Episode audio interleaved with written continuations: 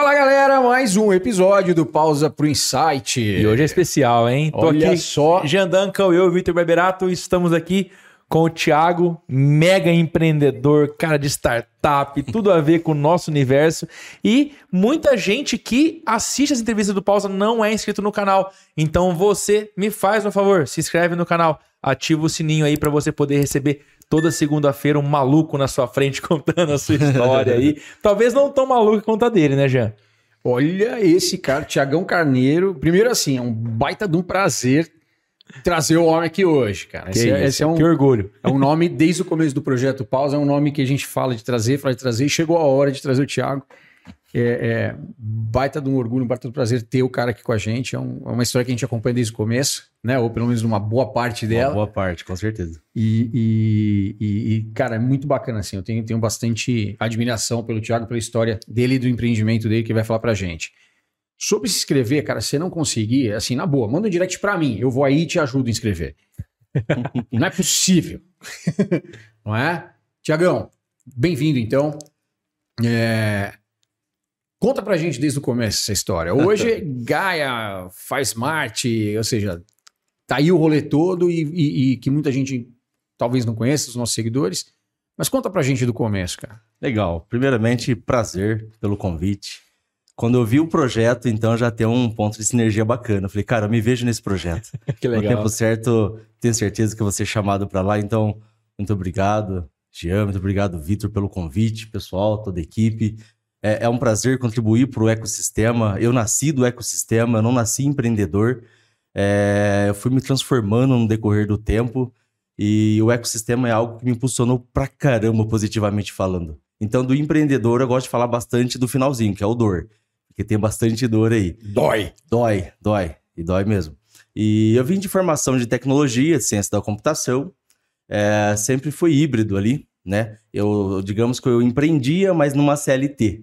Então, trabalhava com construção de sistema, como analista de sistema, programador, desenvolvedor, essas coisas e tal. Chegou um tempo que eu falei, poxa, eu preciso sair um pouco da tela, de interagir um pouco com tela e interagir um pouco com pessoas. E tinha várias ideias na cabeça, sempre fui muito bem posicionado e recebido na C L T, na diretoria, então eu tinha uma liberdade que era um empreendedor dentro de uma C L T, isso era muito legal. Mas chegou um momento que eu falei, poxa, eu preciso pegar algum caminho um pouco diferente. Uma coisa muito interessante que eu gosto de falar, e eu gosto sempre de mencionar isso, eu nasci de uma família muito simples, a gente não passou necessidade ao ponto de passar fome, a gente, tudo era sempre naquela medida certa, não tinha um excesso, então a gente sempre trabalhou muito com isso, né? Quando a gente era criança, meu pai se acidentou num acidente, trabalhando, na verdade, é, como mecânico. Ali teve um acidente com a cabeça e tal, teve que ser aposentado por invalidez e minha mãe teve que assumir toda a casa como uma boa empreendedora, né? Ela trabalha no lar, né? E também como empregada doméstica, então ela teve que assumir dois filhos e o próprio marido dentro de casa.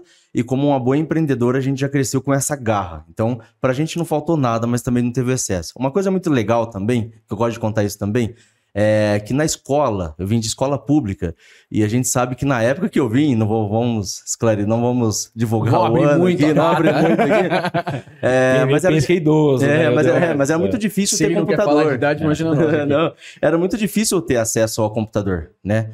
Então, era só as pessoas de uma determinada classe social que tinham computadores em casa, né? Os P Cs e tal. E eu tinha um trezentos e oitenta e seis, que tinha oito mega de memória, de H D, e eu consegui milagrosamente colocar dezesseis mega, e aquilo era incrível. Como que eu tive isso? Na escola eu era o único, porque uma das patroas da minha mãe, né, que ela trabalhava, iria mudar para os Estados Unidos, e ali ia ficar o computador, não ia levar nada. Então, a gente ficou com um brinquedo Da, dos filhos dela, que foi incrível também, a gente teve muitos brinquedos ali, Lego, foi os primeiros contatos com Lego, montar isso, e também, eu, também veio o computador, veio o computador dela, veio o trezentos e oitenta e seis, incrível o trezentos e oitenta e seis, e ali foi meu primeiro contato e a minha primeira paixão, né? Aí eu cresci, nós, nós crescemos hoje no boom da internet, então vemos grandes empreendedores que nasceram debaixo da camada, de baixo mesmo, assim, hoje são mega empreendedores, né? Tanto sociais e em vários setores, e todos eles tinham uma história muito legal. Todos eles tinham uma história que ajudava a mãe, pegava a carriola, ajudava a vender. É, você pega a história do Alê, do, do, Alê, do Cacau Show, é uma história incrível também. Ele pegava, ia, pegava com a tia, com a mãe e fazia tudo isso. Falei, carambola, eu quero ser um bom empreendedor, um grande empreendedor, mas acho que eu não tenho uma história dessa. Até que um dia eu descobri que eu tive uma história dessa. Ah. Mas voltado pro meu jeito, né? Voltado totalmente pro meu jeito. Eu era o único que tinha computador em casa. Então eu consegui instalar bastantes jogos. Quem lembra aí, a galera um pouco da mais antiga, Lotus um dois três. Pela, Lotus um dois três. É, e pré-Excel, pré-pacote Office, né? Nem existia isso. Então eu instalava aquilo e montei como fosse um curso, né? De mexer com aquilo, é, com jogos. E as, antigamente não tinha nem lan house, não era nem... Tinha, mas não era tão conhecido como foi o boom das lan houses na sequência, né? E eu levava os amiguinhos em casa, mas os meus amiguinhos também eram simples. Eles não, também não tinham tantas condições, assim, né? De pagar por aquilo. Então, o que, que foi a minha sacada de empreendedor quando moleque? Tô falando isso com nove anos, dez anos. Eu levava eles, como eles não tinham dinheiro... E eu sempre gostei de comer bastante. Eles levavam chips e bolacha. Era a forma de... Pronto, você dava dinheiro, você ia gastar com o quê? Exatamente. Com chips e bolacha. Boa, bem, boa, bem pensado. Um bom insight. Exatamente isso. Então eu falei, poxa, então eu tenho uma história de empreendedor. Antes de ser empreendedor. Você ensinava pra eles. Eu ensinava, eles traziam chips e bolacha. E à tarde, eu estudava de manhã, à tarde era aquela galera em casa. E depois a gente negociava livro, fazia um monte de coisa, né? Mas é... Até então ainda não tinha despertado ainda o que era ser empreendedor, porque nessa época, não faz muito tempo, mas o termo empreendedor ele é muito usado recentemente, né? A gente Sim. vê empreendedor hoje, empreendedor social, dentro de uma C L T, isso, aquilo, outro. Hoje é mais frequente isso, Sim. mas antes não. Antes essa palavra nem existia, era o empresário. Eu lembro certinho que eu recortava jornal e revista e colava de tudo que falava sobre empresário. Empresário X teve um X resultado, empresário X conseguiu fazer isso. E eu colava isso, pegava algumas coisas da super interessante que envolvia ciência com o que seria empresário que a gente chamaria hoje de empreendedorismo, inovação, esse termo nem era tão usado antigamente assim, né? É, então a gente fazia bastante isso e o que, que a gente fazia? Eu colecionava isso aí e falei, pá, poxa, um dia, em algum momento, esses pontos irão se cruzar. Né? Fui para a C L T, né? Formação de tecnologia, assim por diante. E o que, que começou? Aí eu fui para a C L T, foi muito legal, aprendi bastante coisas, resolvemos bastantes problemas. Foi num determinado momento que eu vi uma oportunidade no mercado, né? E essa oportunidade, isso aqui raramente eu conto. Na verdade, acho que publicamente eu nunca, nunca contei. Porra. É, então vai ser a primeira vez aqui. A gente... Oh, tá. É, toma é, essa, é, é toma muito essa. Legal, mas é, vai ser um exemplo de como não fazer algumas coisas, tá? Perfeito. Mas você aprende então, do erro do acerto, sim, sim, né? É. Então eu via, eu via, eu sou muito apaixonado por supermercado, sempre fui, varejo, tudo. E eu via que o pessoal às vezes vai no supermercado, poxa, eu preciso sair do serviço, é dezoito horas, dezessete e trinta... É, eu tenho que passar no supermercado, a patroa pediu para comprar isso, isso, aquilo, outro. Às vezes eu não passo, deixo para depois. Por quê? Eu vou entrar, estacionar, até achar uma vaga, até sair de lá, esse horário tá cheio. Então tinha uma grande evasão ali de, de, dessas compras e a gente pensou alguma coisa que criamos até o nome, que era Só Pegar. Era exatamente esse nome. Poxa, a ideia é legal, então por que, que não deu certo? Eu vou contar em etapa, porque como que foi o, o processo de aprendizado para a gente chegar no que é a Gaia hoje, né, chegar todo todo produto, o sistema que a gente tem hoje, o nosso ecossistema também. Então, a, a ideia era o seguinte, criar um aplicativo onde a pessoa iria escolher seu supermercado. Isso é muito comum hoje vocês ouvirem isso, tá? Mas antes isso, não... Há quanto tempo? Tá que anos isso, isso é, eu tô falando falou. Em dois mil e dezessete, dois mil e dezessete, dezesseis, dezessete, mais ou menos aí. Né? Hoje tem um boom dos aplicativos, né? Como o iFood, é, outro site mercado que foi comprado por grandes também. Hoje é mais comum isso, mas antigamente ainda tinha um pouco essa, essa possibilidade ainda Sim. como inovação, né? Então a ideia era fazer isso. Ok, Thiago, mas por que que não deu certo? A gente criou algumas coisas, né? É, algumas métricas do Vale do Silício. Eric Ries fala muito assim, olha empreendedores, cuidado com as métricas da vaidade. Criamos logo. Compramos domínio, criamos cartão de visita. Cara, mas peraí, por que não caminho? Tinha nem Exatamente, não tinha nenhuma ideia validada. Ah, precisamos validar. Fomos por alguns supermercados que a gente não vai falar aqui, porque nem, se, nem, a gente nem poderia estar fazendo entrevista lá, porque era shopping, então não daria certo isso publicamente, sem saber, inocentemente. Fomos fazer alguma entrevista e é óbvio que a pessoa olha para você, olha, poxa, tá até suando ali, poxa, brasileiro... Ele faz uma leitura e a resposta é sempre assim, cara, eu usaria isso. Então a gente foi caindo nessa métrica da vaidade. O cara tem, tem, na verdade, ele se preocupa em te agradar e responde o que você gostaria de ouvir quando você vai para pesquisa de mercado. Exatamente. Esse eu acho um puta insight, porque Exatamente. assim, tem muita gente que se baseia nessa pesquisa, que vai para o corpo a corpo e volta com, ó, todo mundo falou que compraria. Mas falou, compraria exatamente por isso, porque às vezes medo de desagradar quem tá ali. Importantíssimo exato, esse exato. site. Compraria, então custa tanto, compra. É, não, mas não é nem... Não é nem. Aí muda. Às vezes muda, é só compraria assim. Pra te dispensar ou compraria porque tá olhando, ele fala, puto, o cara tá suado, quebrado aqui. Pô, o cara... Assim, o cara ralou o dia inteiro, tá é. arrebentado na minha frente. Eu vou... Eu, eu te ajudo, eu vou levantar ele. Né? É, é. É, levanta a moral, só mas... Só que isso final... não serve, na verdade. É, isso não paga a conta, assim. Vai dar merda lá na frente. Isso não paga a conta. Exatamente. Aí depois a gente começou a fazer uma análise um pouco mais a fundo e falou, poxa, quem que pagaria isso? Quem que vai pagar essa conta? É o varejista? Não, o consumidor, que é o shopper, o consumidor final? Poxa, não, esse pessoal é muito agredido. Hoje o arroz está a dez, amanhã a doze, depois de repente vai para onze, depois quinze.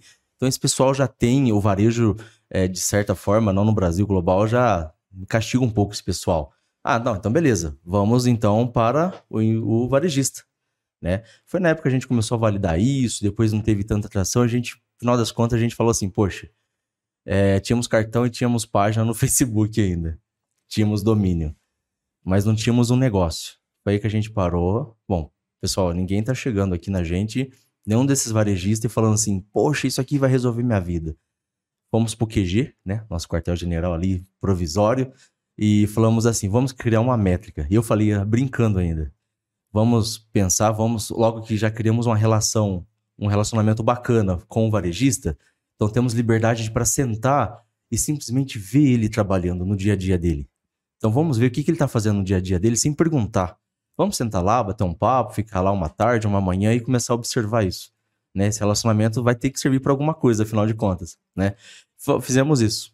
De repente começamos via, íamos em alguns supermercados, inclusive em Ribeirão Preto, e esses supermercados pequenos, eles têm um padrão, eles têm como, como fosse uma gaiola em cima, pode observar, como fosse uma gaiola, uma escada metálica ali, e era muito legal, de repente descia o dono bravo, cuidando, ele cuidava ao mesmo tempo do negócio, de estoque, ele compra, R H, era financeiro, era relacionamento... Também era geral, esse cara era tudo. Sim. E ele descia xingando porque tinha um papelzinho, o papelzinho batia o número com o que tinha na gôndola e a gente observando, opa, peraí, tem algo aí. Aí que a gente foi descobrir, existe uma coisa no, no varejo, não nesse, mas geral, chamado de ruptura.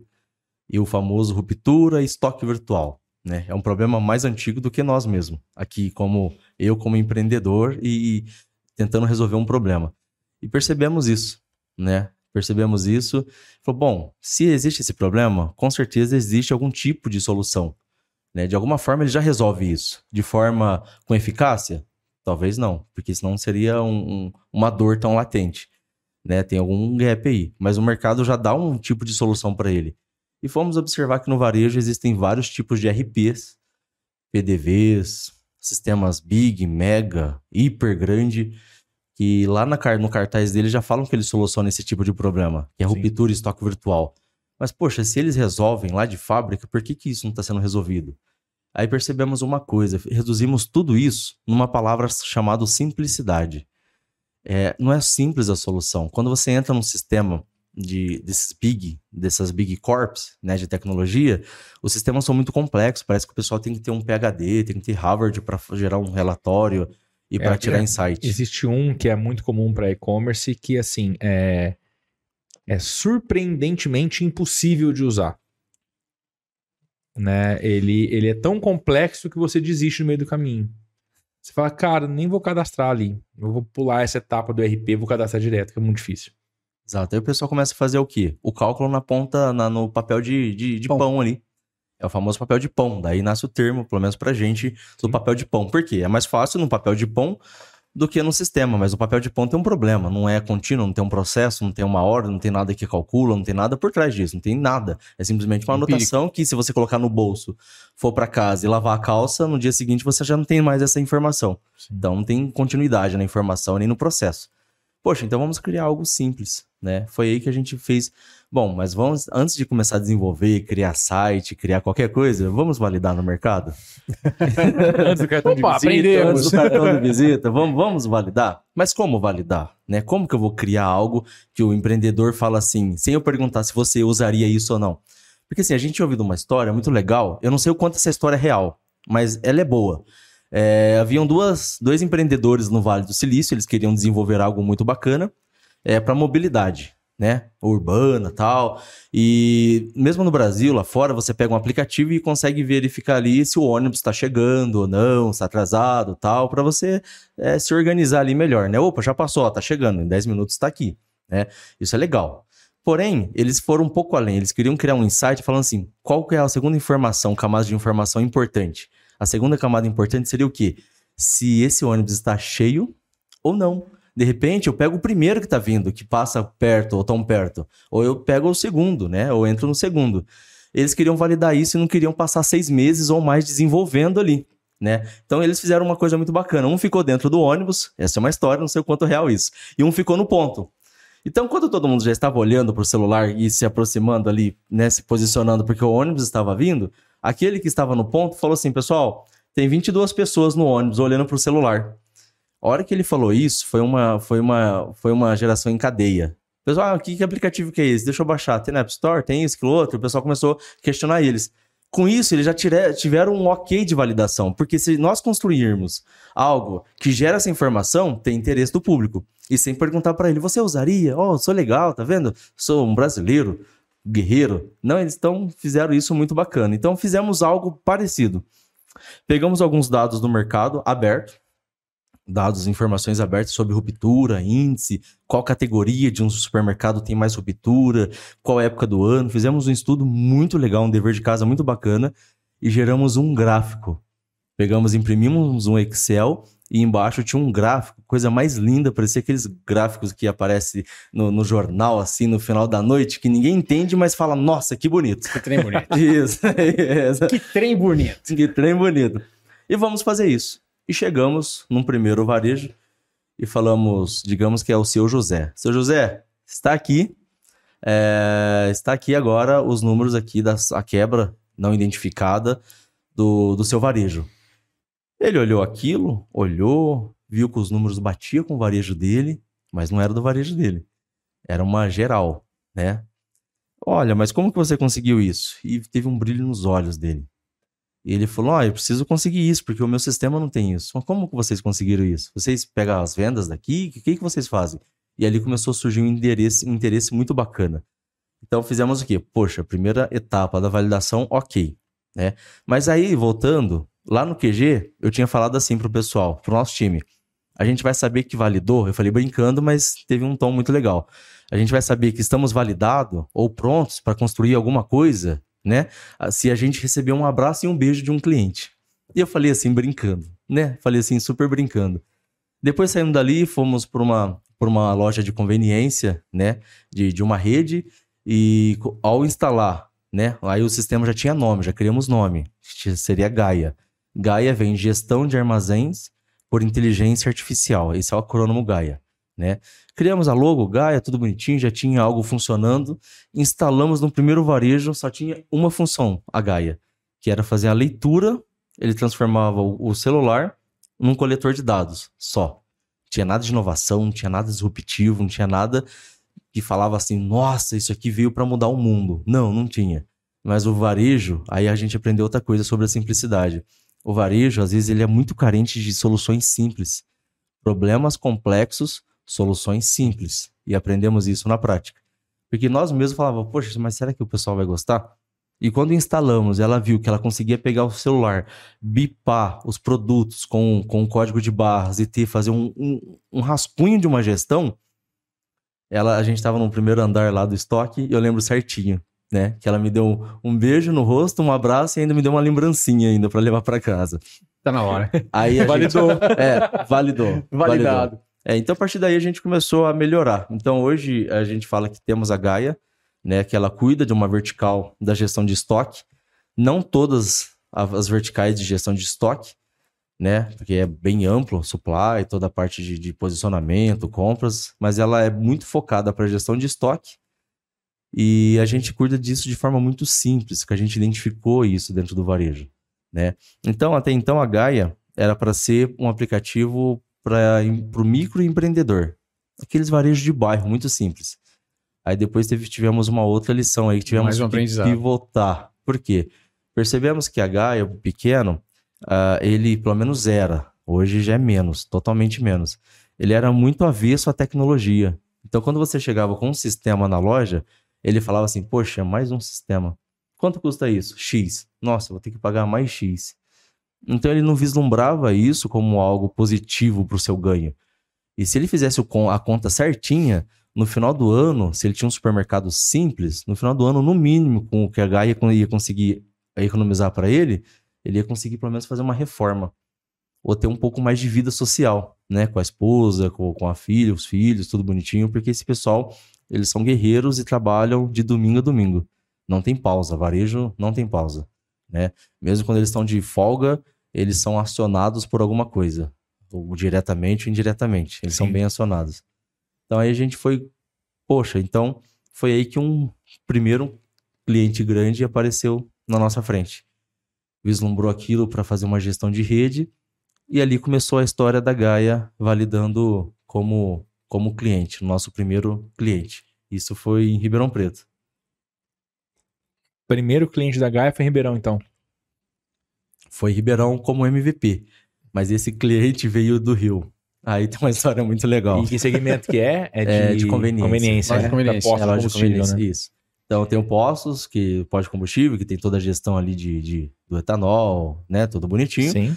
É, e tem a conveniência. E essa conveniência nada mais é do que um varejo de bairro. Hoje mesmo está como varejo de proximidade, né? O próprio nome é conveniência, está migrando muito o próprio nome conveniência para varejo de proximidade, né? Que é o mesmo varejo... São aquelas conveniências hoje que tem de forma autônoma dentro de condomínio e tal. Hoje tem, tá tendo um, uma grande evolução, né? Que veio, vem da Europa, vem dos Estados Unidos e a gente tá aceitando muito bem aqui no Brasil, que é o varejo, o varejo de proximidade.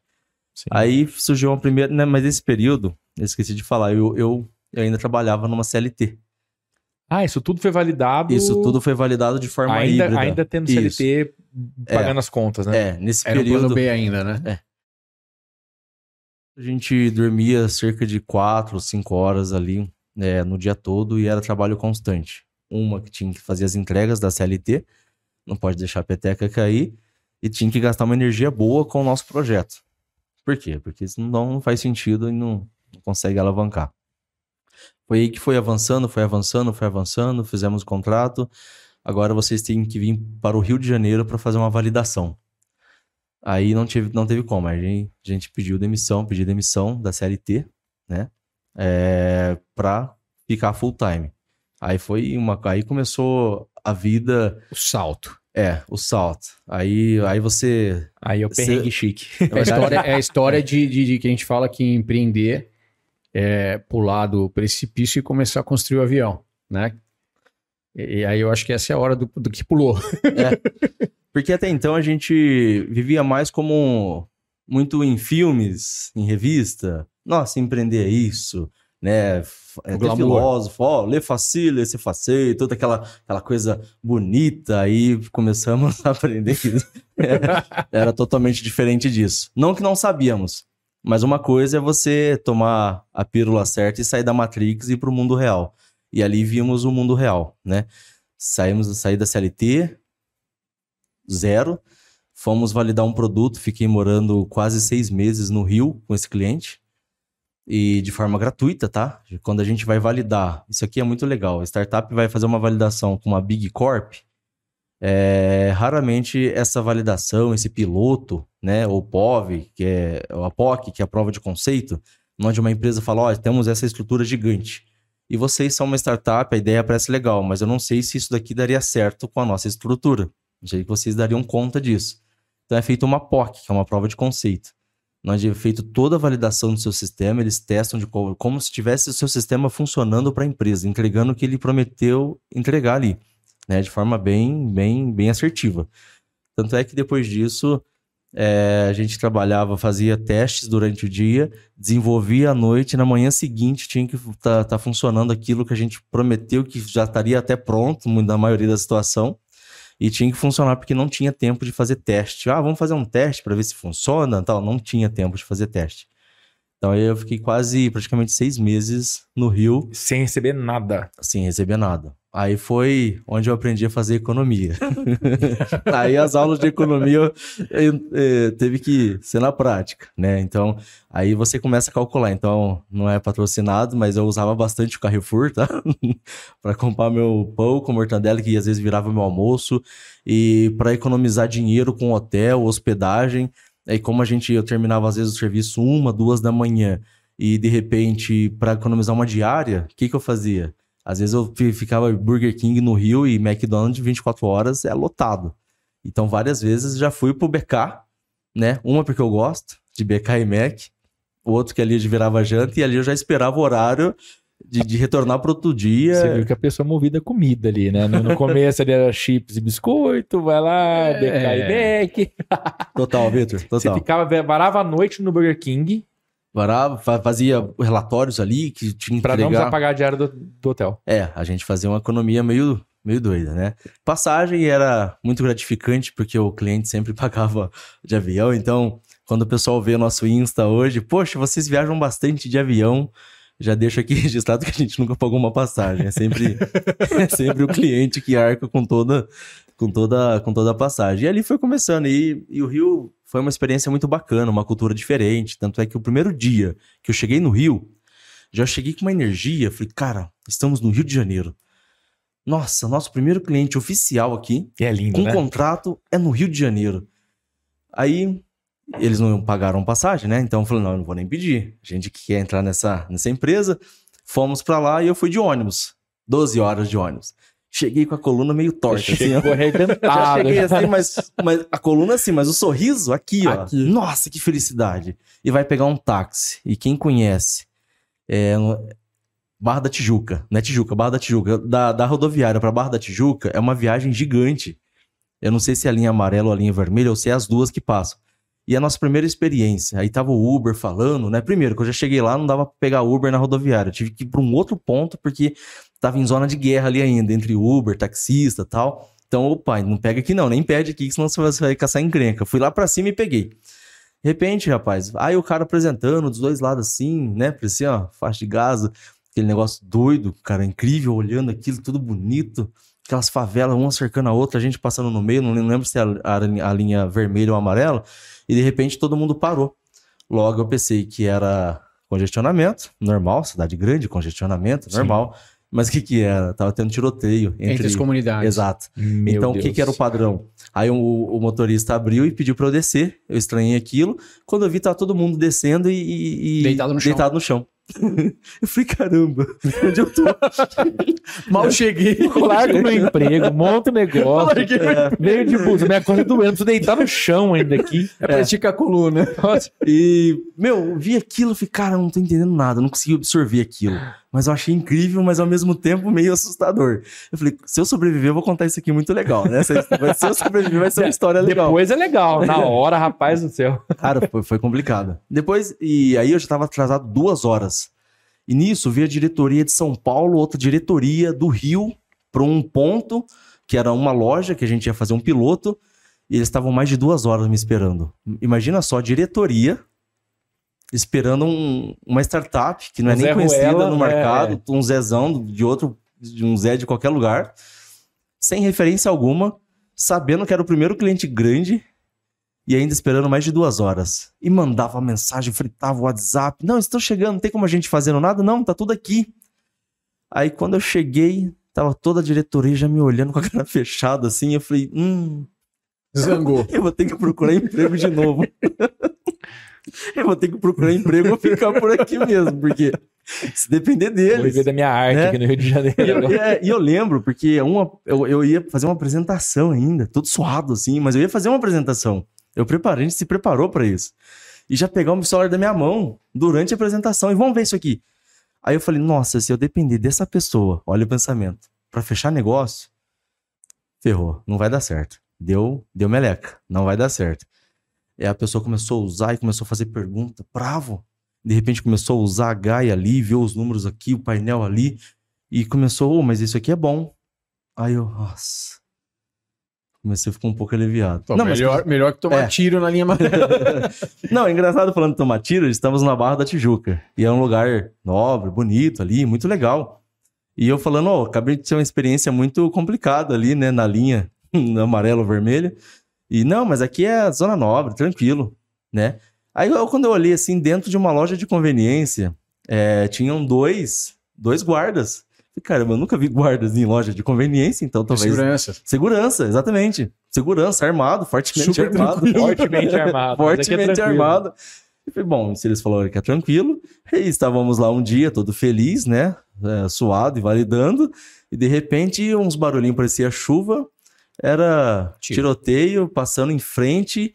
pegando na loja, e aí todo mundo agachou, aí eu já aprendi a agachar também, rapidão, foi instantâneo, eu vi todo mundo agachando, eu nem quis saber o que, que era a origem, eu já agachei também no chão, me estendi assim, e era tiroteio, eu falei, mas vocês falaram que aqui é tranquilo? Não, mas isso aí é um caso à parte. Aí eu falei, poxa vida, né?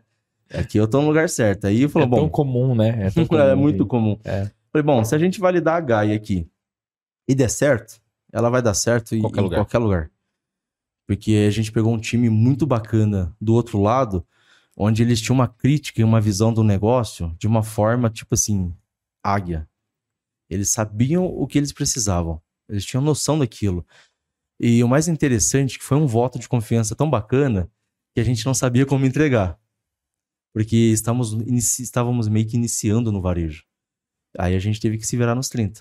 Então você traz a expertise do mercado, toda a sua demanda, as suas dores, e vem aqui que eu transformo isso num sistema, coloco inteligência artificial, coloco processo e tal. Foi aí que a gente começou a criar uma gamificação na Gaia, tá? Porque a gente percebeu o seguinte, a Gaia ela faz contagem de estoque, inventário, essas coisas, uma das funcionalidades dela. Porém, a gente percebeu assim, ninguém acorda de manhã e fala assim, eu nasci para fazer inventário.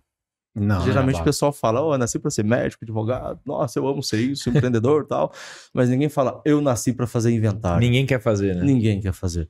Então, como motivar esse pessoal, né? E o nosso sistema dependia que eles fizessem esse inventário. Não tinha como, senão não tem necessidade do meu, nosso sistema, o que a gente tinha desenhado. Então, como que eles vão fazer isso?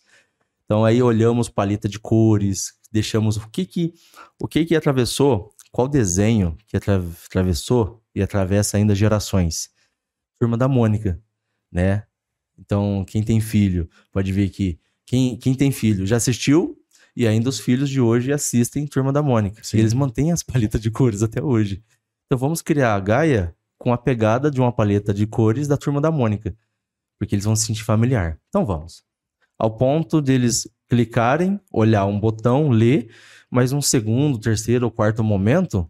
nem lê o que está escrito, saber o que tem que fazer. Não, ele olha um problema e já sabe onde vai no sistema sem ler, como fosse um manual. Intuitivo. Né? Isso. Musk mesmo disse, bem depois, se o se seu produto ou serviço demandar de tanto manual, não com essas palavras, ele já está fadado ao fracasso. Sim. Né? Então, hoje, Netflix. Netflix, uma criança... Nem criança, um adolescente de treze anos consegue configurar o Netflix, se tiver o cartão da mãe, inclusive, e fazer, cadastrar o pagamento e fazer a vida feliz. Sim. Né? Então é muito simples. Hoje em casa os meninos, velho, de sete, onze anos, doze anos agora, eles fazem o que eles quiserem nessa área. Ontem estávamos com a Aurora, estávamos reunidos entre amigos. A Aurora é a filha do Rafa, um amigo, um amigo nosso, e ela tem um, um ano, um ano, talvez nem um ano, é bebezinha ainda. E um outro amigo nosso estava com ela no colo e ele estava com, com o Apple Watch. E adivinha onde foi o dedo de uma criança que não tem nem um ano completo? Foi no Apple Watch, eu tive que tirar foto daquilo. Mas é intuitivo, ela fez isso, né? Nem fala ainda, para pedir leite ou para pedir alguma alimentação, ela chora ainda, ela não tem essa comunicação. E olha que incrível. Ela então, já a gente... domina o relógio. já, já, já, ela pegou e já fazia assim no relógio, nasce, porque né? quando ela identificou, quando fazia assim, mudava a, a aparência do relógio. Ela não nasce, faz download. Interface. É. Né? é, então a gente percebeu, bom, vamos, vamos criar algo simples, vamos criar uma gamificação, mas não tem nenhum especialista em gamificação aqui. Então, para a gente não falar que a Gaia é gamificada, humildemente a gente fala que a Gaia tem uma pegada de gamificação, onde existem várias, existem várias tarefas que deverão ser executadas durante um dia, uma semana ou um mês. A pessoa executa e automaticamente ela recebe uma pontuação para isso. Então, se ela tem ela, aí essa pontuação, nós não bonificamos, mas nós passamos para o cliente que o funcionário dele tem essa bonificação e alguns começou a dar prêmio, algumas coisas assim. Hoje temos clientes a nível nacional que eles dão premiação como viagem, T V, celulares e grana. Grana, inclusive grana. Então, no, no final do mês tem grana a mais se você atingir noventa e sete por cento, noventa e seis por cento, noventa e cinco por cento dessa função aqui e dessa missão. Aí a gente percebeu uma coisa muito legal, legal, porque tinha um amigo, o que a gente chama de amigo, que era um, um usuário, e ele era muito tímido, né? Para não falar o nome dele, ele era muito tímido mesmo, mas muito tímido. E alteramos isso, fizemos esse, esse upload, publicamos a nova versão da Gaia e ficamos uma semana sem ir no cliente, né? Uma semana. Vamos ver o que, que vai acontecer. Aí eu fui, uma semana depois. Eu lembro certinho, quase que eu falo o nome dele aqui, eu lembro certinho que ele é muito tímido, mas ele veio com o celular na mão, falei... Hum, lá vem, né? Deu problema. Veio com o celular na mão porque viu eu chegando. Olha, Tiago, isso aqui tá muito legal, parece um gibi. E, putz, grilo, deu certo. Foi. É. Então, aquilo que a gente... era validou uma... de novo. Foi validou. Que nem um abraço e um beijo. Validou. Sem falar pra ele, ó, oh, o que, que você achou? Ah, legal, legal, mas no fundo... Pô, beleza, vamos ver se o pessoal tá gostando disso. Rodamos um N P S a nível nacional. Não com a diretoria, porque a diretoria gosta da Gaia, teoricamente. É com quem tá usando, exatamente. Né? Mas não é a diretoria que tá todo dia ali no chão da loja é executando. É usuário. Então vamos fazer com esse usuário, o N P S. Deu noventa e sete vírgula oito a nível nacional. Porra. Esse é o nosso N P S. A gente achou incrível. E era de forma totalmente validada, autônoma, assim, autônoma no sentido, não, é, é discreta, não tinha nome, eu não sei de onde que veio, é, então, não sei quem que colocou aquilo, aquele feedback. E eu, aí a gente achou legal, por quê? Porque o usuário final, que estava lá no chão de operação, que é a pessoa que tem todo dia que trabalhar com aquilo, é, algumas se funções... ele gostar, acabou. É. Ele então... não precisa nem se identificar, ou seja, ele não está nem exato, validando só para garantir o emprego. Ele, é, ele não está nem, por exemplo, ah, vou colocar aqui porque vai meu nome, vai porque eles me complicam de alguma forma. Não, não tinha nem isso. Era... Mas, é, mas é importante porque muitas vezes, assim, eu entendo que o cliente é a diretoria, porque ela quer o resultado, mas grande parte do cliente é o usuário. Porque se a equipe que, que tá ali dentro não adota aquele exato. Sistema, tudo vai, vai, vai, vai ruir, porque no, o sistema não vai ser alimentado, que automaticamente os gráficos não são gerados exato. E o resultado não é feito. É o maior dor de qualquer sistema, né? Você é. Tem um monte de empresa com R P que não é alimentado porque a equipe não adota aquilo como, sim. como ferramenta. Né? É, aí entramos num, num cliente e tinha um, um suposto concorrente. Mas voltando, voltando lá no primeiro M V P, antes da gente conversar com esse próprio cliente, é uma história que eu gosto de contar também. Recebemos uma proposta da Startse. Todos nós conhecemos a Startse, tal, é um mega ecossistema. E veio um e-mail da Startse falando assim, olha, selecionamos cinco startups a nível Brasil no seu segmento para apresentar para grandes clientes, Big Corps. Presidente do Banco Safra, Brasil Prev, Dots, uma porrada de gente grande. E caramba, escolheram cinco, mas aí eu... Então faz a apresentação, Thiago, e envia, porque aí na próxima semana você vem aqui. E eu fiz uma apresentação. E no início, estávamos lá no Superapark, né? A Gaia nasceu como... É, ela nasceu dentro do Superapark, com todo o sistema de validação, isso é a importância de uma incubadora e tal. E estávamos num domingo, nós criamos o nome Gaia. E o que, que seria Gaia? Eu tô voltando. Na verdade, eu rebobinei uhum. aqui, para os mais novos não vão entender, mas os mais velhos eu rebobinei aqui lá, lá pro início. E foi tão legal isso, porque criamos o nome Gaia. E o que, que ele iria fazer? E no início, a Gaia... A, a proposta da Gaia é, era conversar. Conversar com voz. Com essa, voz. Isso, com essa voz natural nossa. Então, a ideia era eu fazer uma gestão. Olha, Gaia, o que está vencendo hoje? Olha, Gaia, o que, que é isso? Eu fazer a gestão perguntando, igual Siri, Amazon, né? Alexa, tudo, Google Now, essas coisas. Que na época também não era tão difundido assim, sim. Tá? A gente está falando isso em dois mil e dezessete agora. dois mil e dezessete para dois mil e dezenove. Ah, mas já tinha Siri, mas não era essa, essa potência que é hoje. Não era tão simples até hoje, é, hoje. É, hoje é muito fácil usar, né? Antes era, mas hoje é muito mais fácil. Então, beleza, vamos fazer isso, né? E aí recebemos essa proposta da Startse e foi muito legal isso, que fomos selecionados, tudo bonitinho, e eu fiz uma apresentação, e na, na apresentação, no slide final ali, eu coloquei assim, demo, que era a Gaia funcionando. E esqueci de avisar meu sócio, que é o desenvolvedor. Não avisei ele, esqueci. No meio da correria, o caos, um monte de coisa. E foi passando uma semana, era uma quarta-feira e era na quinta-feira. Digamos que era na quinta-feira a minha ida para São Paulo. E fui para São Paulo, né? Na, na prévia, era dez e pouquinho da noite. Falei, olha, Então, ó, fomos selecionados, fomos entre as cinco e tal, vamos apresentar amanhã. Eu tô saindo aqui em São Paulo meia-noite e quinze, né? Pegando um ônibus da rodoviária, a primeira vez que tava vindo pra São Paulo. E lá a gente vai apresentar assim, assim, assim. Aí ele falou, nossa, que legal, muito bom, Thiago, legal, gostei. Falei, então, tem um detalhe. Eu coloquei lá, escrito demo. Aí já começou a me xingar. Mas como você fez isso? A Gaia não tá pronta. E a gente começou a conversar nesse final de semana passado, retrasado lá. E começou a xingar, xingar, xingar. Falei, então, eu vou fazer o seguinte. Eu vou desligar aqui. Eu vou pra casa, dez e pouquinho da noite.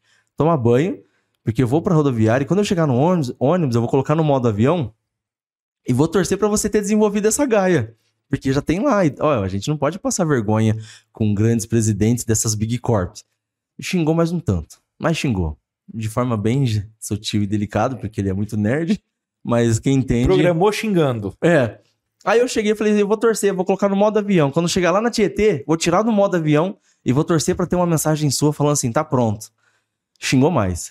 E a gente foi. Xingou mesmo. Aí, beleza, cheguei na rodoviária, coloquei no modo avião, fui dormindo, cinco e pouquinho da manhã eu cheguei lá no, no Tietê. Aí eu lembrei, poxa, deixa eu ver se tem a mensagem. Tirei do modo avião, tá escrito pronto. Ah, não, ele tá trolando. Ele não fez isso. A Gaia conversando numa noite? Não, não tem como, porque a gente tava conversando às dez e pouco da noite. E era cinco e pouco da manhã.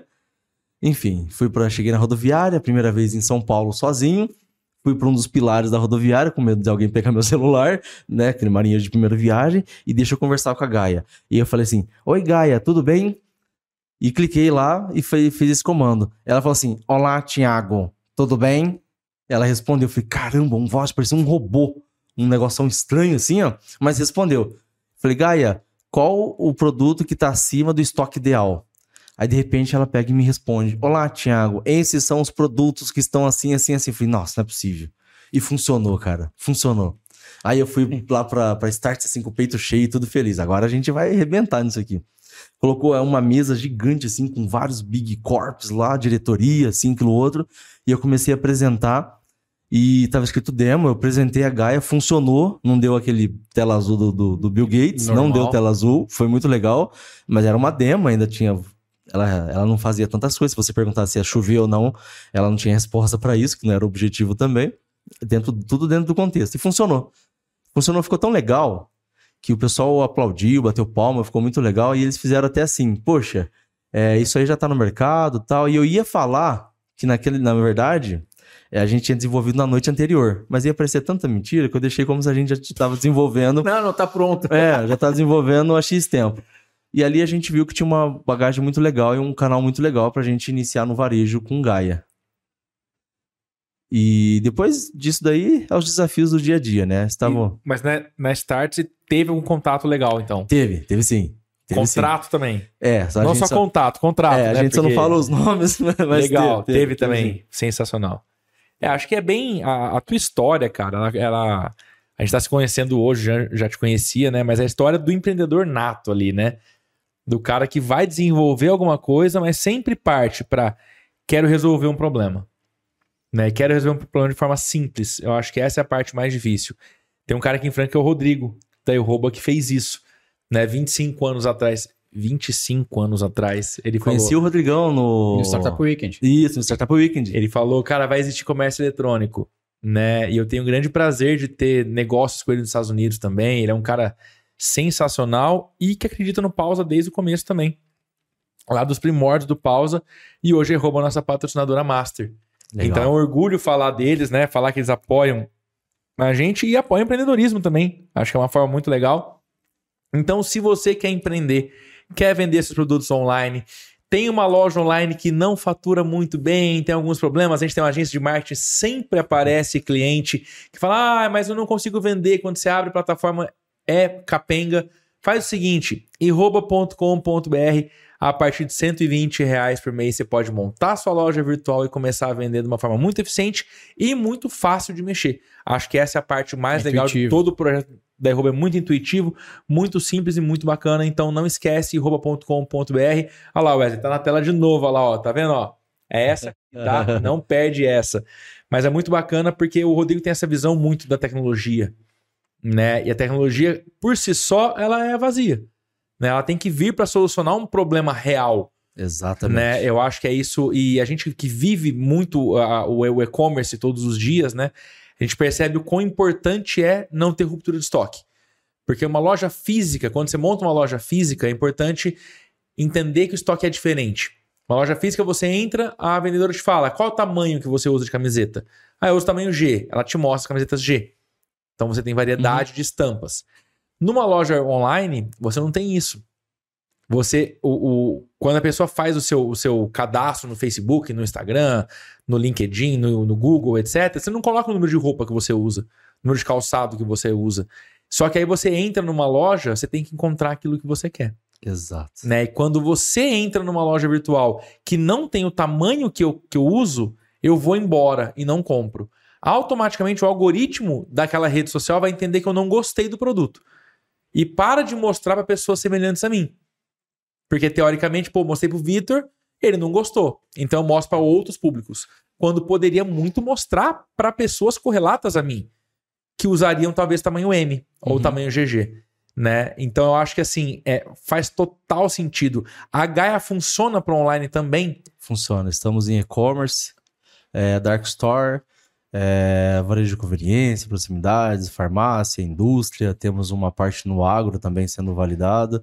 E na construção civil também tem um pouquinho de Gaia na parte do supply, na parte de, do almoxarifado. Então eles usam Gaia para controlar custo, várias outras coisas também. E o Jean comentou comigo que o, o grande lance não é só o controle do estoque, né? É, é avisar, né? E planejar isso, esse volume. Isso, aí vem a questão do planejamento com base em algoritmo de análise preditiva, né? Então, você, então eu tenho um determinado mix de produto. Perfeito. Então imagina dentro de uma cidade aí com quinhentos mil habitantes e dentro dessa cidade, vamos supor que tem quarenta farmácias. É, pontos espalhados pelo Brasil, dentro, de, do, dentro da cidade, dentro do shopping, em área mais de periferia, centro, bairro, é um mix dentro uhum. dessa mesma rede. Então, os produtos que eles vão consumir, mesmo que seja a mesma farmácia A B C, o produto na farmácia na região sul, na zona sul, é diferente da zona norte. Sim. Então, a Gaia ela consegue entender a demanda e ela consegue montar um mix ideal para essa loja. É uma das funcionalidades Gaia. Tá? Então, de repente, água a voz. A água custa quarenta e oito reais, cinquenta reais uma garrafinha de água. Então, ela não indica, pelo padrão de consumo do shopper, que é o consumidor final, de repente essa água, de repente, num bairro afastado, porque não é demérito, mas de repente o pessoal não tem nem essa cultura, né, de comprar uma saída, água. Realmente é. Não tem saída. E então, dentro de um shopping, numa zona sul, uma zona norte, alguma coisa que estiver bem mais posicionada, ela faz isso. Então, com isso, o que, que o pessoal fazia antes? Temos um case, inclusive, com, com uma, uma rede de farmácia, exatamente com água a voz. Por isso que eu gosto sempre de citar. A gente só não cita o cliente, mas é com água a voz. Eles pegavam água a voz no, na segunda-feira e faziam uma distribuição... uniforme. Exatamente. Então, aí, de repente, aqui vendia rápido, é, a indústria não entrega tão rápido e eles tinham que ficar procurando onde que estavam essas águas, esse produto, nas outras unidades para fazer uma transferência. Então, a Gaia primeiro mostrou a transferência, o saldo, depois a Gaia mostrou, ó, isso aqui você pode até ter para representar a marca, alguma coisa assim, mas tenha nessa quantidade. Então, ela seleciona um mix ideal, de acordo com o comportamento, e ela aciona também a quantidade que você deve ter por loja, tá? Aí, com isso, a gente tem alguns projetos já rodando a nível nacional, com big varejo, que, que a gente tem N D A, inclusive a gente não fala, é, em São Paulo e Campinas, onde a gente fala qual produto que eles devem ter nos C Ds para distribuir para... para a, a, os varejos, né?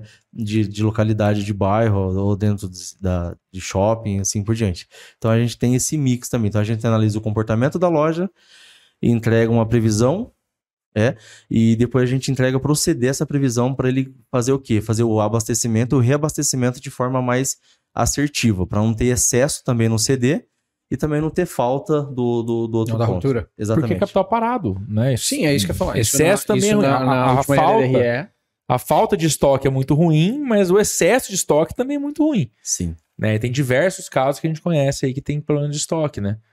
Sim, então a Gaia tem um número muito bacana que em média de três meses ela consegue diminuir até cinquenta por cento do seu estoque físico. Então se eu tenho um estoque com quinhentos metros, eu vou ter daqui três meses em média duzentos e cinquenta metros de estoque, né? Porque ela elimina esse excesso. Ah, então ela tira os produtos? Não, ela só coloca a assertividade na quantidade certa. Melhora, melhora o preditivo. Isso. Ela faz o preditivo, melhora a performance de compras.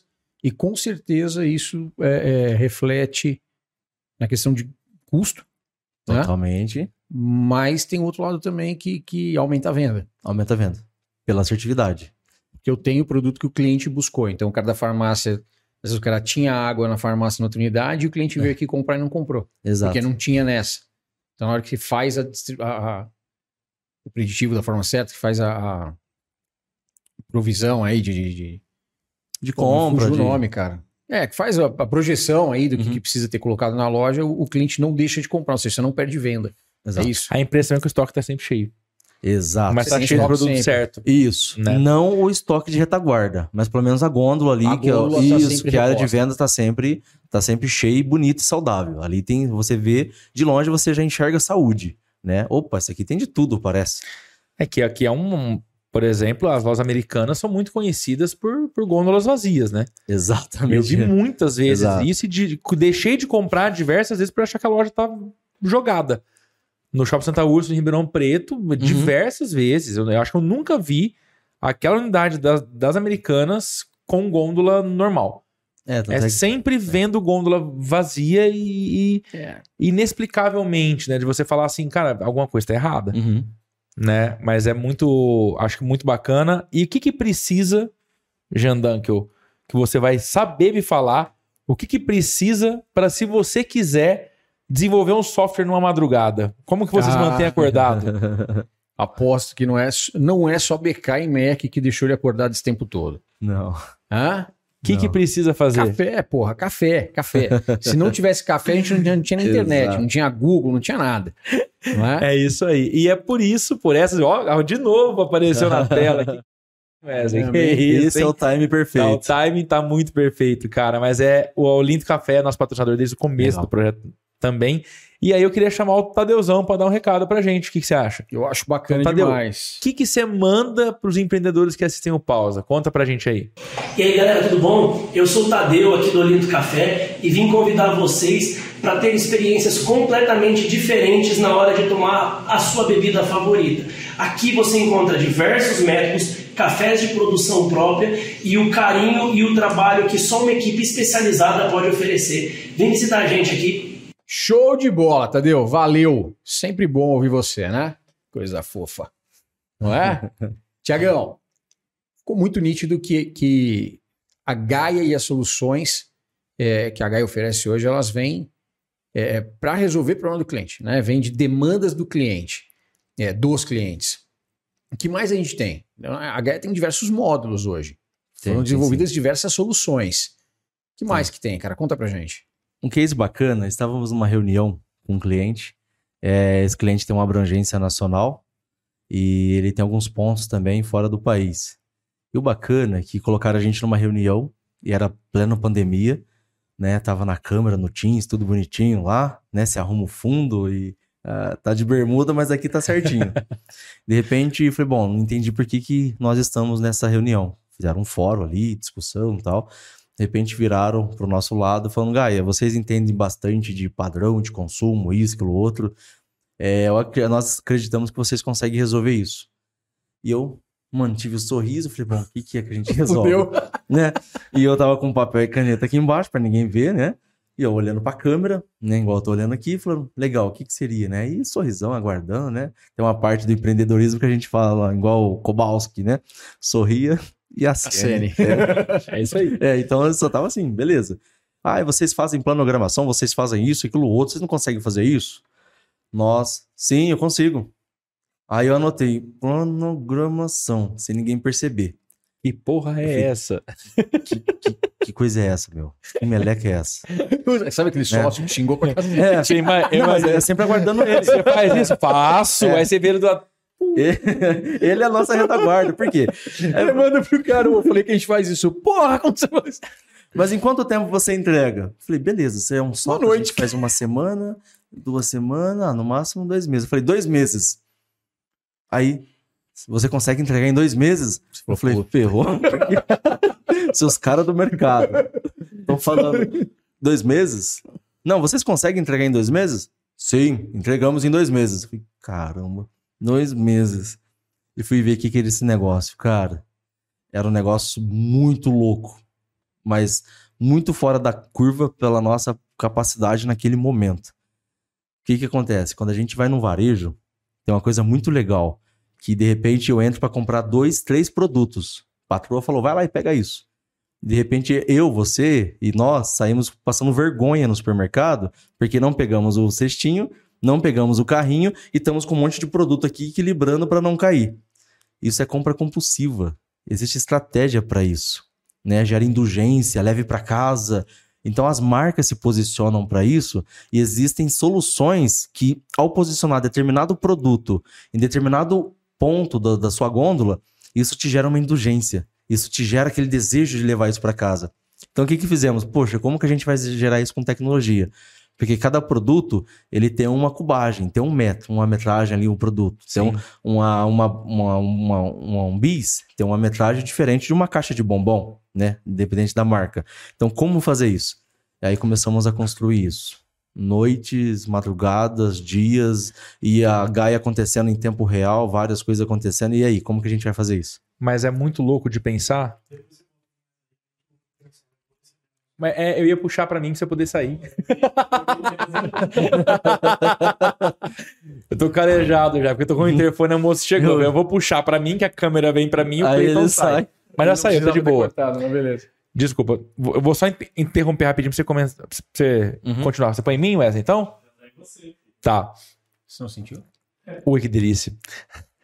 Mas é muito louco de pensar, porque isso funciona, né? Você tem algumas marcas posicionadas ali na, na fila do caixa e não é à toa que ela tá lá. Exato. Faz sentido. Além disso funcionar, já existem várias tecnologias, empresas, startups do mercado com mais de dez, vinte anos fazendo isso e ainda pelejando. E como que a gente vai fazer isso em dois meses?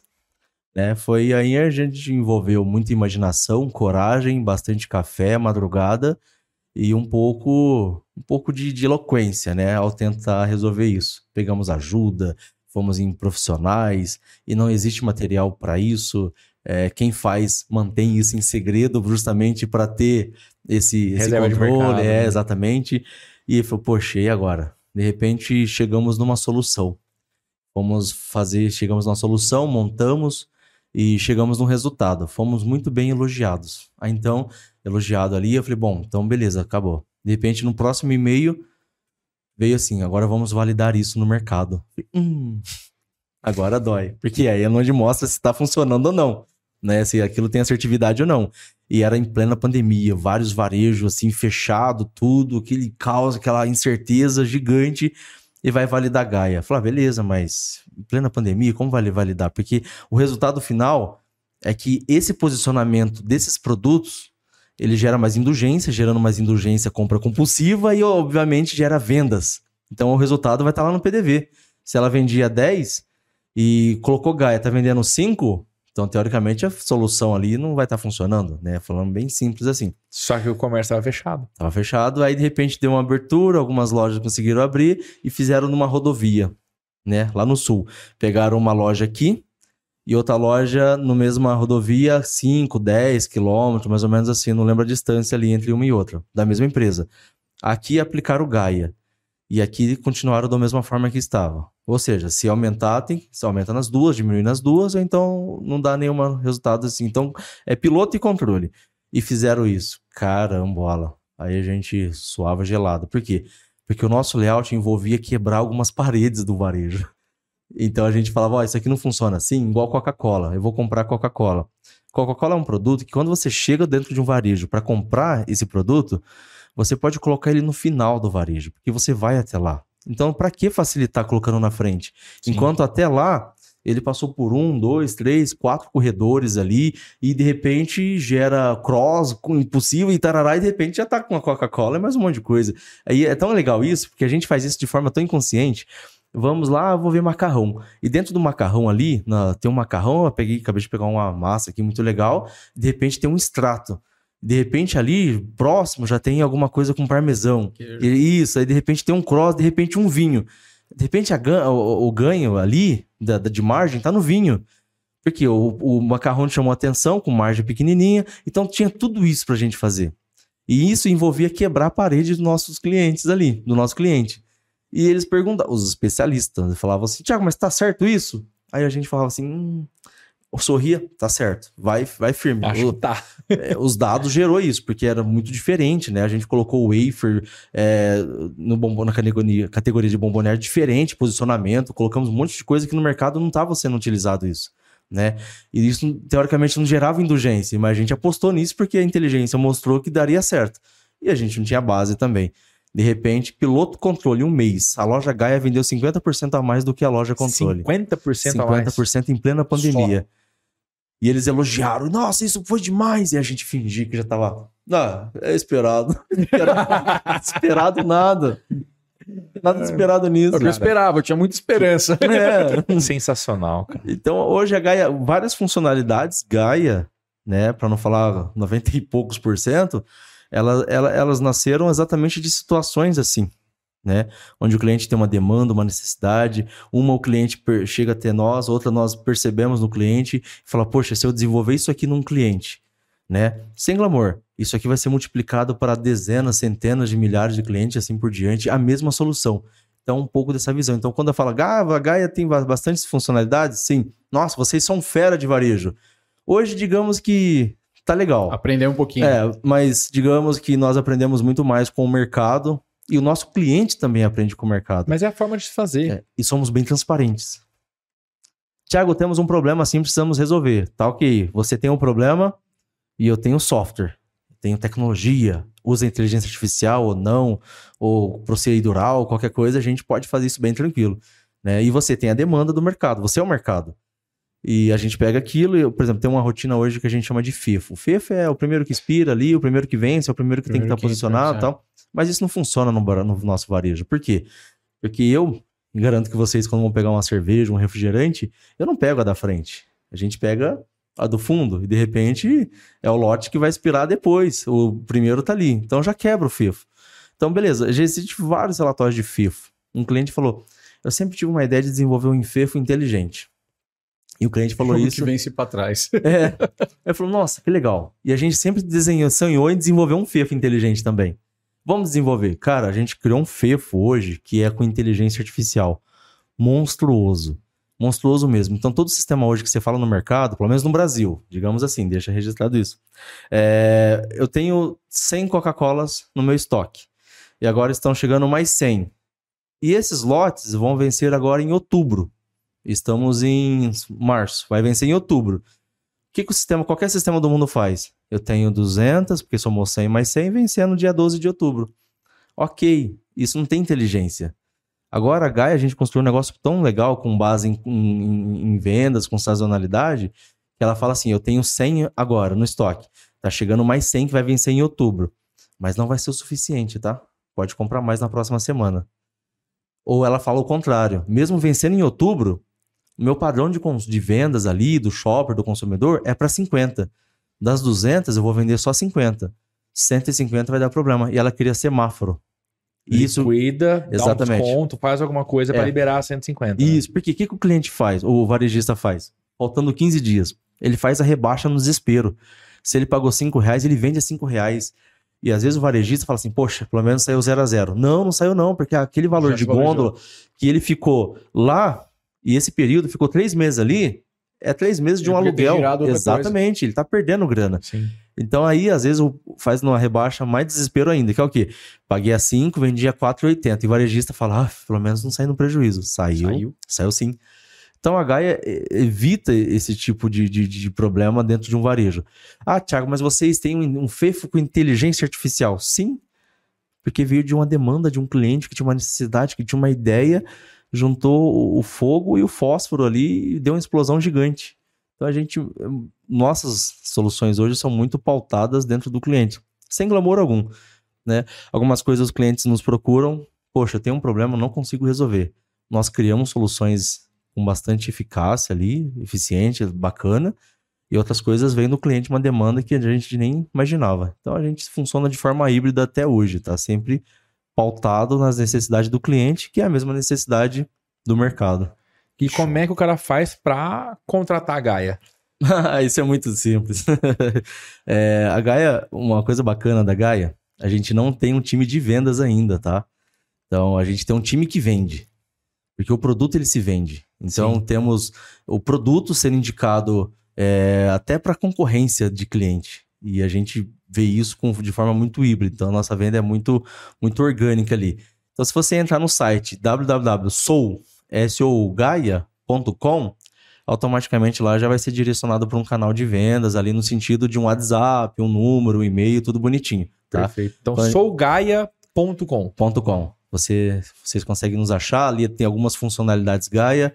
A gente não coloca todos os clientes ali, temos bastante N D A com cliente, inclusive bancos, tá? Temos N D A com banco, é, onde a gente não divulga isso, né? Com então, certeza. De, é, então, é, mas lá tem algumas funcionalidades Gaia, dá para fazer uma P O C, dá para fazer bastante coisa ali. Sensacional, cara.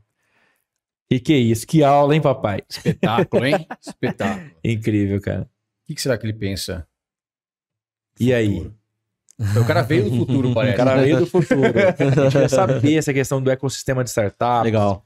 Futuro. O que, que você poderia deixar de mensagem para quem está vendo pausa? Porque a ideia é de trazer empreendedores como você aqui, pessoas que atingiram um nível que outras pessoas querem atingir. Eu acho que deixar essa mensagem, contando o que você pensa do futuro e o que, que essa pessoa teria que fazer, é o nosso mote principal, cara, do, do projeto. A gente, é, a gente vê bastante livros, tem muita literatura de, de inovação, de, de, é, de empreendedorismo hoje. A gente consome muito isso dos Estados Unidos, né, do Vale do Silício. Queira ou não, é uma baita referência. É uma baita referência.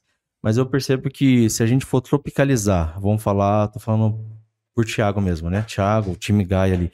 Se a gente fosse tropicalizar tudo do que a gente pega numa literatura, É, talvez a gente não teria nem um terço do que a gente alcançou hoje, ou até menos, ou talvez nem, nem existiríamos mais. Porque, de repente, eles desenvolveram uma literatura para um cenário norte-americano, europeu, e a realidade do Brasil é um pouco diferente. A gente percebe que muitas startups conseguem crescer hoje, não chegando numa empresa e sendo disruptivo ao ponto de mudar tudo naquela empresa. Não, mas é mais como parceria.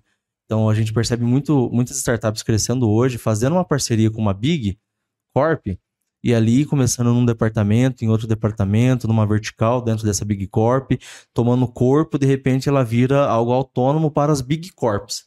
Então, a gente vê muito isso e isso não é vaidade alguma, é, não é demérito algum também, ao ponto de falar, poxa, então, não, eu queria fazer alguma coisa para fazer igual o Uber fez no mercado. Quantos Uber temos hoje, né? Exatamente. Quantos Uber temos hoje, quantos unicórnios temos hoje que geram muito caixa, inclusive mais do que o próprio Google, e prestam serviço para outras empresas ou então um nicho de pessoas assim muito bem qualificado também. E o futuro Gaia, a gente pensa bastante agora em... O futuro de software, a gente percebe o seguinte, empresas igual S A P, Lynx, né? qualquer, qualquer a TOTS, qualquer essas big Corps, Big Techs e Big Corps, elas cresceram de uma forma muito bacana, é, adquiriram, primeiro adquiriram e depois elas conseguiram conquistar território. Como? Então eles conseguiram bastante com franquia. Então agora a gente já está abrindo a nossa primeira franquia, ainda não é, a gente não divulga ainda onde está sendo, mas a gente já está num, num estado diferente de São Paulo, estamos abrindo a nossa primeira franquia, degustando como que vai ser essa experiência e depois abrindo para o público é, como que vai ser uma franquia Gaia. Né? Porque a gente tem que aprender também. Ao mesmo tempo que estamos construindo, estamos aprendendo e assim vai indo, cara. E essa é a graça. Show de bola. E sua mensagem para quem tá vendo a gente, cara? O que você poder deixar? Um insight? É. Uma, na hora da pausa pro insight? Uma mensagem, um insight. Eu acho que o insight é bem-vindo. É. Na verdade, eu sempre procuro o caminho da simplicidade. E às vezes o caminho da simplicidade não é percorrer, não é atalho. Nós, nosso cérebro é condicionado para o menor caminho. A eletricidade também é assim, né? Os neurônios, tudo ali, o caminho mais curto e prazeroso. Mas nem sempre no empreendedorismo isso é a realidade. Às vezes é um caminho mais longo mesmo que a gente vai percorrer. Qual o problema disso? Talvez nenhum. Talvez é mais o ego, é mais aquelas coisas, ansiedade, né?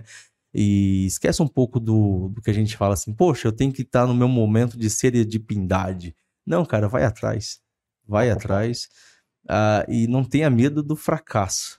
Uh, às vezes a gente não é que a gente necessariamente iremos fracassar, mas quando a gente tem esse medo, ou se tiver medo, vai com ele mesmo. A gente estava ouvindo aqui, né, conversando um pouco antes. Se tiver medo, vai com ele mesmo, porque às vezes o próprio medo, ou a aparência do mesmo, faz com que a gente não dá um passo à frente e, e, e conquista ou descobre um novo paraíso ali, onde a gente pode crescer e, e criar algo incrível. Então, procure o simples e vai com medo mesmo. Fechou. Coisa linda. Ah, não tem jeito melhor de terminar. Cara, obrigado por ter aceito o nosso convite. Foi uma honra ter você aqui, aprender ainda mais com você. É... Bom, pausa pra isso, né? É essa a ideia, cara. E pra então... isso que a gente tá aqui. E é com essa finalização que a gente mata esse episódio do Pausa com Insight.